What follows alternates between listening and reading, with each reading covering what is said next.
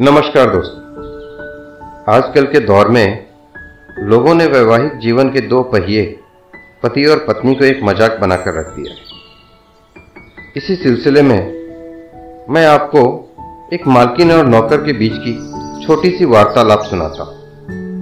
अर्धांगिनी, रामलाल, तुम अपनी बीवी से इतना क्यों डरते हो? मैंने अपने नौकर से पूछा।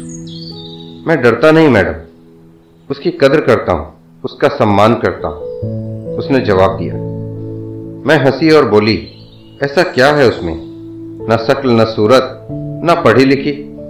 जवाब मिला, कोई फ़र्क नहीं पड़ता मैडम, कि वो कैसी है, पर मुझे सबसे प्यारा रिश्ता उसी का लगता है। जोरू का गुलाब मेरे मुँह से निकला, और सारे रिश्ते कोई मायने नहीं रखते तेरे लिए? मैंने पूछा उसने बहुत इत्मीनान से जवाब दिया, मैडम जी माँ बाप रिश्तेदार नहीं होते, वो भगवान होते हैं, उनसे रिश्ता नहीं निभाते, उनकी पूजा करते हैं। भाई बहन के रिश्ते जन्मजात होते हैं, दोस्ती का रिश्ता भी ज़्यादातर मतलब का ही होता है।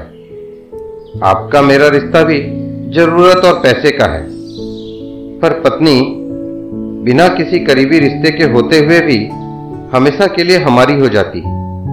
अपने सारे रिश्ते को पीछे छोड़कर और हमारे हर सुख दुख की सहभागी बन जाती है। वो भी आखिरी सांसों तक।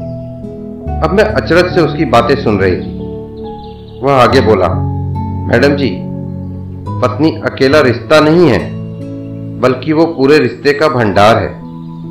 जब वो हमारी सेवा करती है, हमारी देखभाल करती है, हमसे दुलार करती है तो एक माँ जैसी होती है, जब वो हमें जमाने के उतार चढ़ाव से आगाह करती है और मैं अपनी सारी कमाई उसके हाथ पर रख देता हूँ, क्योंकि जानता हूँ वह हर हाल में मेरे घर का भला करेगी, तब पिता जैसी होती है।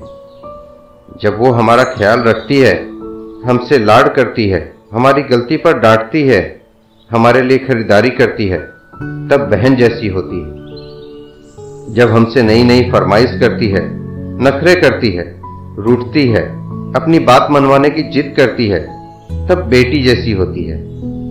जब हमसे सलाह करती है, मशवरा देती है, परिवार चलाने के लिए नसीहतें देती है, झगड़े करती है, तब एक दोस्त जैसी होती है। जब वो सारे घर का लेन देन खरीदारी, घर चलाने की ज़िम्मेदारी उठाती है तो एक मालकिन जैसी होती है।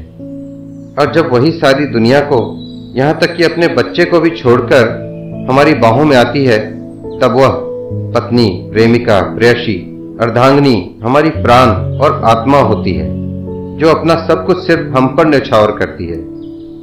इसलिए मैं उसकी इज़्ज़त करता हूँ। तो क्या गलत करता हूँ, मैडम जी? मैं उसकी बात सुनकर अवाक रह गई। एक अनपढ़ और सीमित साधनों में जीवन निर्वाह करने वाले से, जीवन का यह फलसफा सुनकर मुझे एक नया अनुभव हुआ। आपको कैसा अनुभव हुआ?